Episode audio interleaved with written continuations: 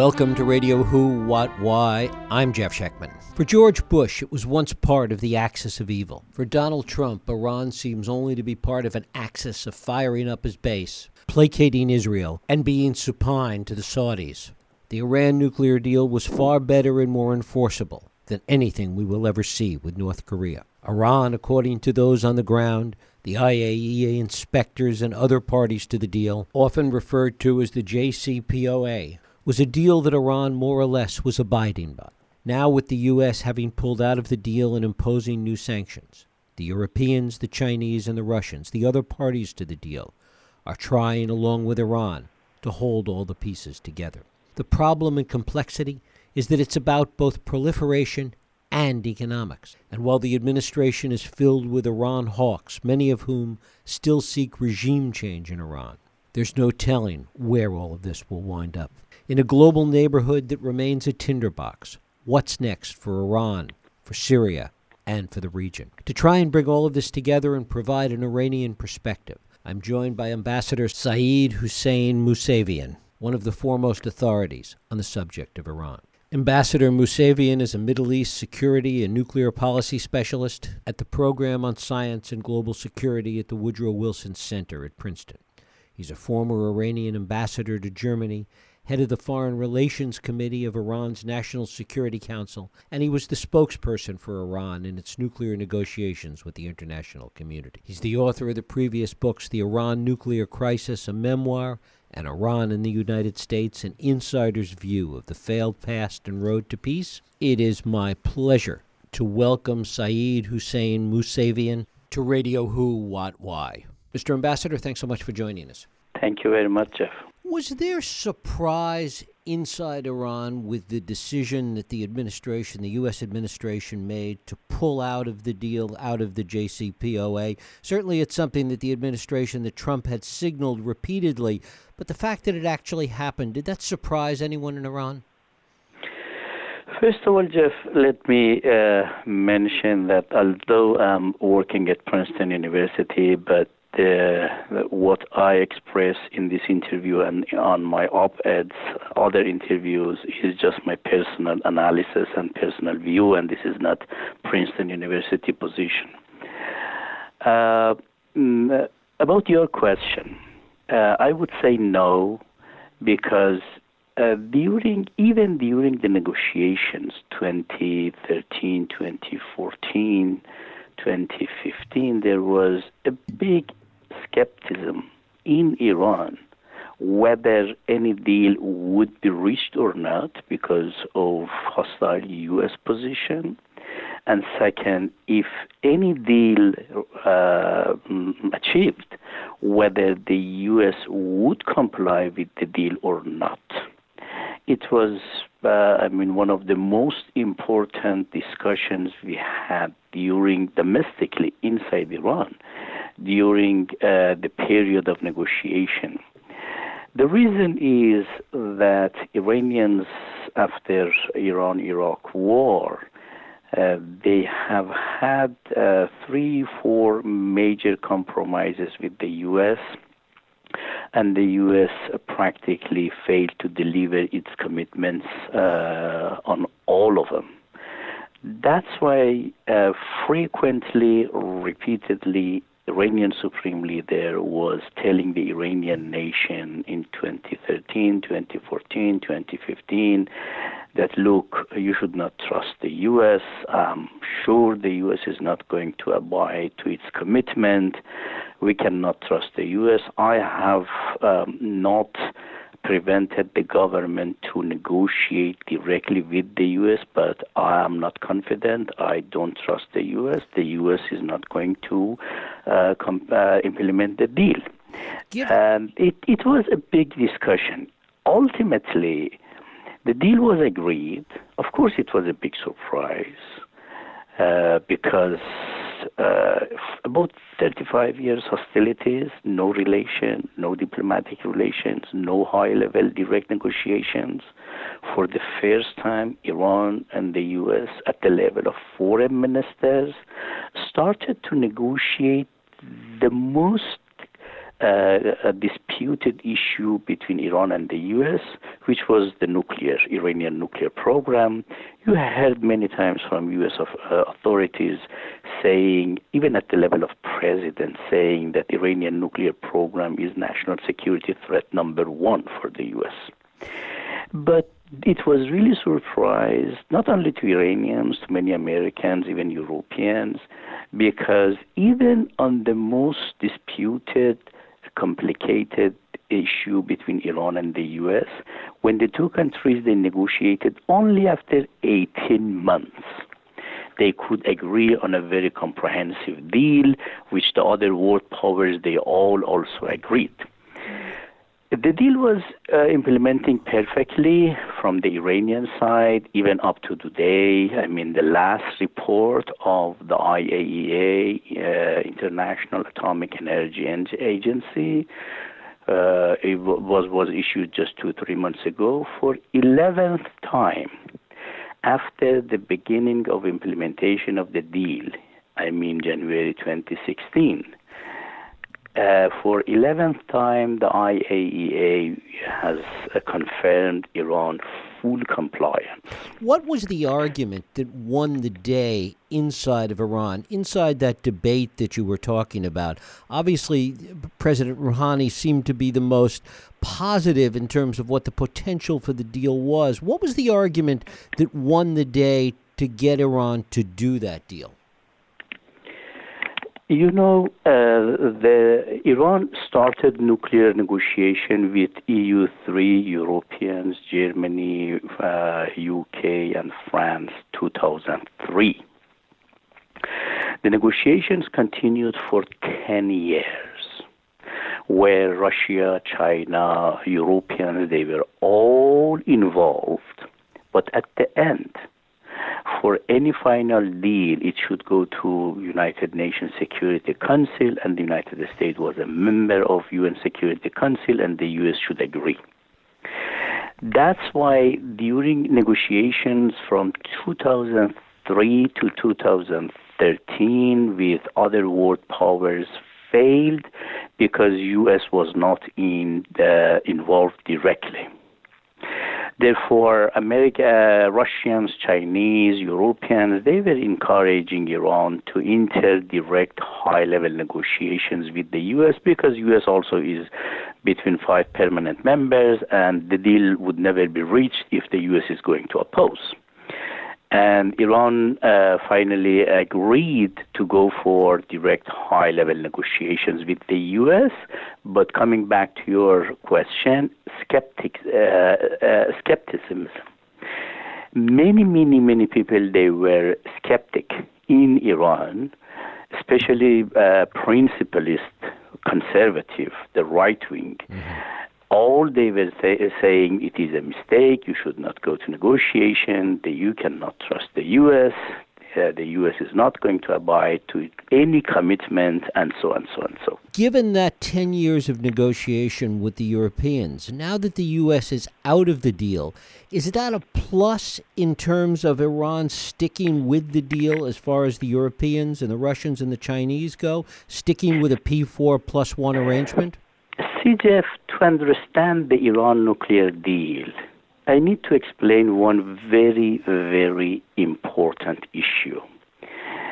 The reason Chinese, Russians, Europeans, India, and overwhelming majority of international community is supporting the deal.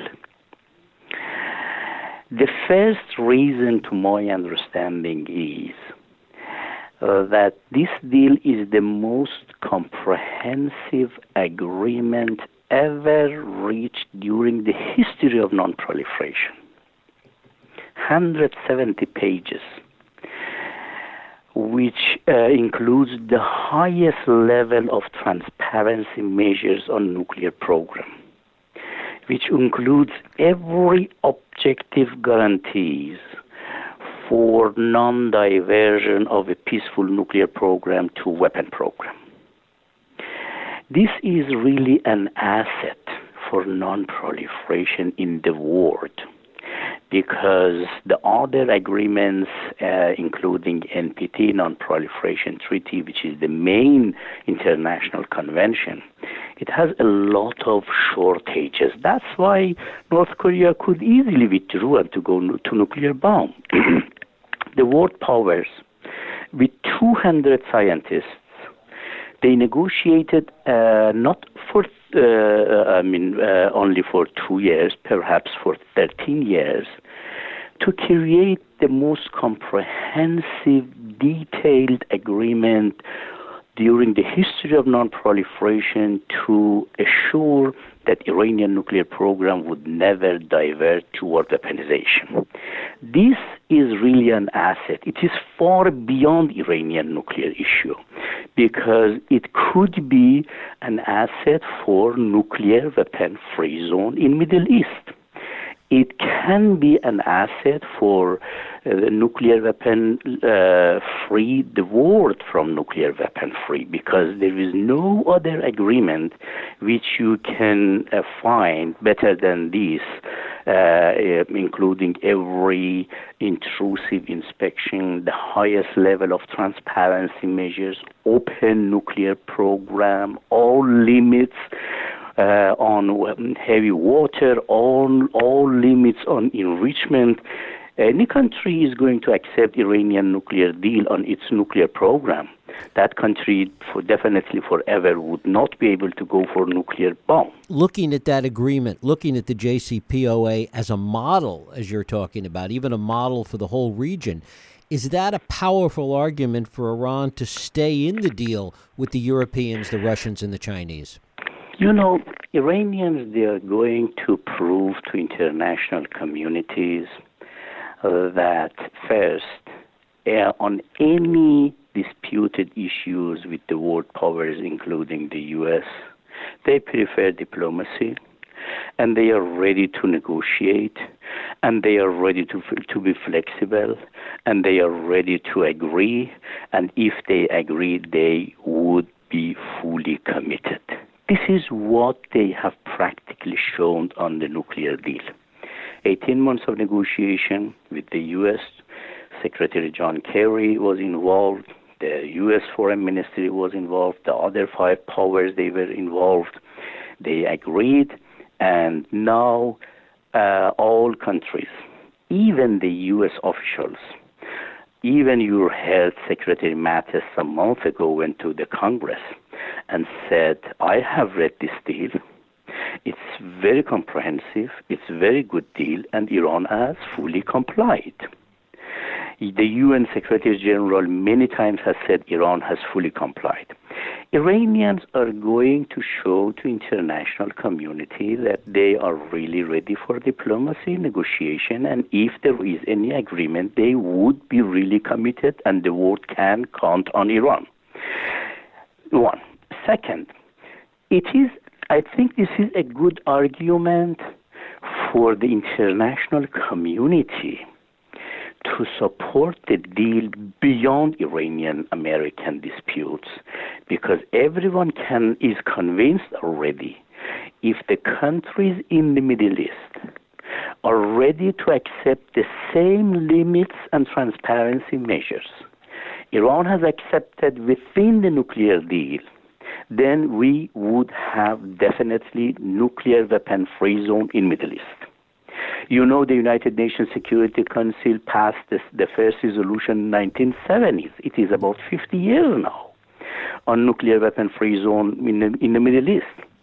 But for 40, 50 years, this initiative has failed.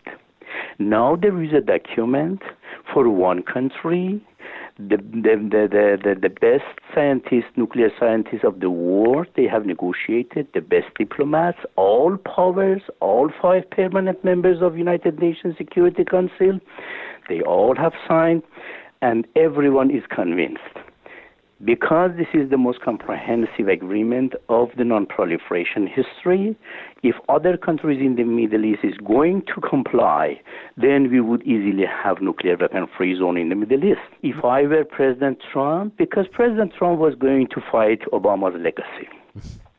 And he was going to say, I am going to create a bigger legacy. Okay. He was going to create uh, uh, an agreement with Iran or the region with uh, Trump brand. Okay, that's fine. But President Trump could come and say, now I'm going to use this uh, agreement to bring nuclear weapon-free zone in Middle East. This could be about uh, President Trump's legacy. Of course, getting uh, Israel or Pakistan to buy into that seems pretty impossible. First of all, Pakistan is not part of Middle East. Second, uh, Israel has supported uh, the nuclear weapon-free zone in Middle East and is the only country in the Middle East with the nuclear weapon. Now, Israel is accusing Iran day and night, and you remember Prime Minister Netanyahu uh, had uh, a press conference uh, claiming that Iranian nuclear program is not peaceful, Iran is after nuclear bomb, and so on, so on. So, okay, Iran is member of Non-Proliferation Treaty, uh, and the sole international agency which is responsible for nuclear program of member of states is International Atomic Energy Agency, IAEA. They all have proved that Iran has fully complied the deal and the Iranian nuclear program is peaceful. And Israel, while Israel is the only country with the nuclear bomb, will, uh, while other countries in Middle East, they all agree to go ahead for a nuclear weapon-free zone in the Middle East. While this is UN resolution, not once. We have these resolutions for many, many times during last four or five decades. Why we should not, the U.S. should not pressure Israel to accept the same deal in order to bring the willing of international community for zero nuclear bomb in whole Middle East why all pressures and sanctions and accusations should be on Iran, which is member of NPT, does not have nuclear bomb, and has signed to the most comprehensive deal of non-proliferation history.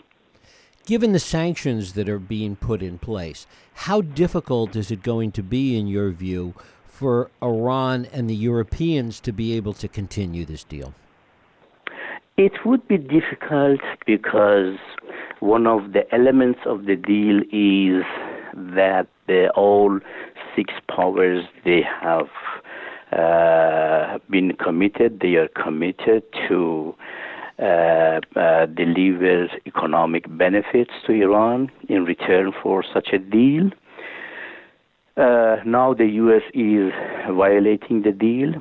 The U.S. is violating the United Nations Security Council resolution the US, the US is violating 12 resolutions of International Atomic Energy Agency, but worse.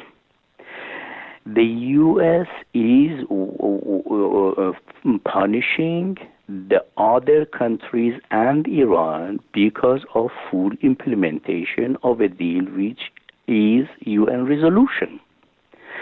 I mean, this is really strange during the history of uh, United Nations Security Council also, because now a member is punishing the other member states for compliance with a resolution the other countries, Iran and the other world powers, everybody is complying with the resolution 2231, which is related to nuclear deal, and the U.S. is killing the deal, withdrawing from the resolution, and punishing the other countries because they have shown their commitment to UN resolution. That's why we are getting to a very, very complicated situation. Uh, as I understand, Europeans, Chinese, Russians, Indians, and the international community, they want to keep the deal. They want to comply with UN Security Council. They want to support the deal, but at the same time, I mean, the secondary sanctions, if the U.S. is going to implement extraterritorial and punish the other countries because of economic relation with Iran, there, there would be definitely a big crisis for the future of the deal. The Chinese seem to be anxious to step in and try and pull all of this together. Do they have a bigger role to play than they have so far? Uh, I think Chinese um, they would have much more role because our experience shows during 2012 to tw- uh, 26 to 20 uh, 2006 sorry to 2012 when we had UN resolutions, we had international consensus, sanctioning Iran, the most comprehensive sanctions, unilateral, multilateral, international, six UN resolutions, all type of sanctions from oil, central bank, everything was there. However, Chinese economic trade relation from 2006 to 2012 increased dramatically with Iran, while economic trade relation of Western countries decreased dramatically. I mean, for example, the European share in Iranian economy and trade before 2006 UN sanctions was something like 30, 35, 40 percent. But after uh, 2012, uh, the share of Europeans came down to 10%, but the share of Chinese uh, increased from 10 to 40, 45%. Therefore, China has shown has huge capacity, and I believe uh, this round of confrontation and challenge between the U.S.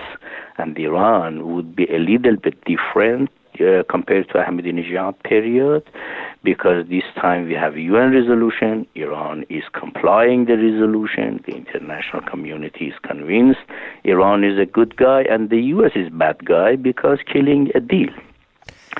And uh, if Chinese, Russians, Europeans are going to continue economic relation with Iran is based on United Nations Security Council resolution. That's why I think, although I am sure the, there would be a big challenge because of U.S. secondary sanctions, but at the end, there is a big chance to preserve the deal minus the U.S. How has the termination of this deal, how has it added or how might it add to growing tensions in the Middle East, further tensions between Iran and Israel, and tensions in the region overall?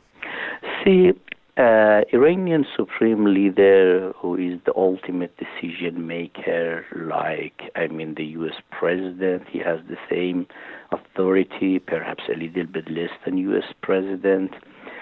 He said we would uh, watch the negotiations, nuclear negotiations, and the result. If there is a result, if the U.S. comply with the agreement complies with the agreement, then Iran would be ready to start negotiation with the U.S. on the other issues like regional issues. It was the uh, Iranian statement before the deal. Therefore, Iran was watching to see how the U.S. would behave after the deal. If the U.S. is going to fully imply the deal, then this would have created trust on the Iranian side for negotiating on the other regional disputes like Syria, like Yemen, like Iraq, like Lebanon, like Afghanistan, and so. But now, when the U.S. has violated the first highest level agreement um, agreed between Iran and the US after 40 years. Now Iranians they say how we can trust you to negotiate for uh, on the other issues, even if there is a negotiation, even if we agree on some of uh, the regional issues, then another U.S. president can come and say, you know what, I don't like it, and can kill it. How we can trust the U.S. with such a system? Is Iran willing to enter into a new set of negotiations with the U.S., looking at a, at a new deal, a new framework? I think if President Trump changes his behavior uh, complying with the UN resolution implementing the Iranian nuclear deal, Iran would be ready to start dialogue with the U.S., negotiation with the U.S. on the other regional issues to bring peace, and stability, and in the region, whether we like it or not.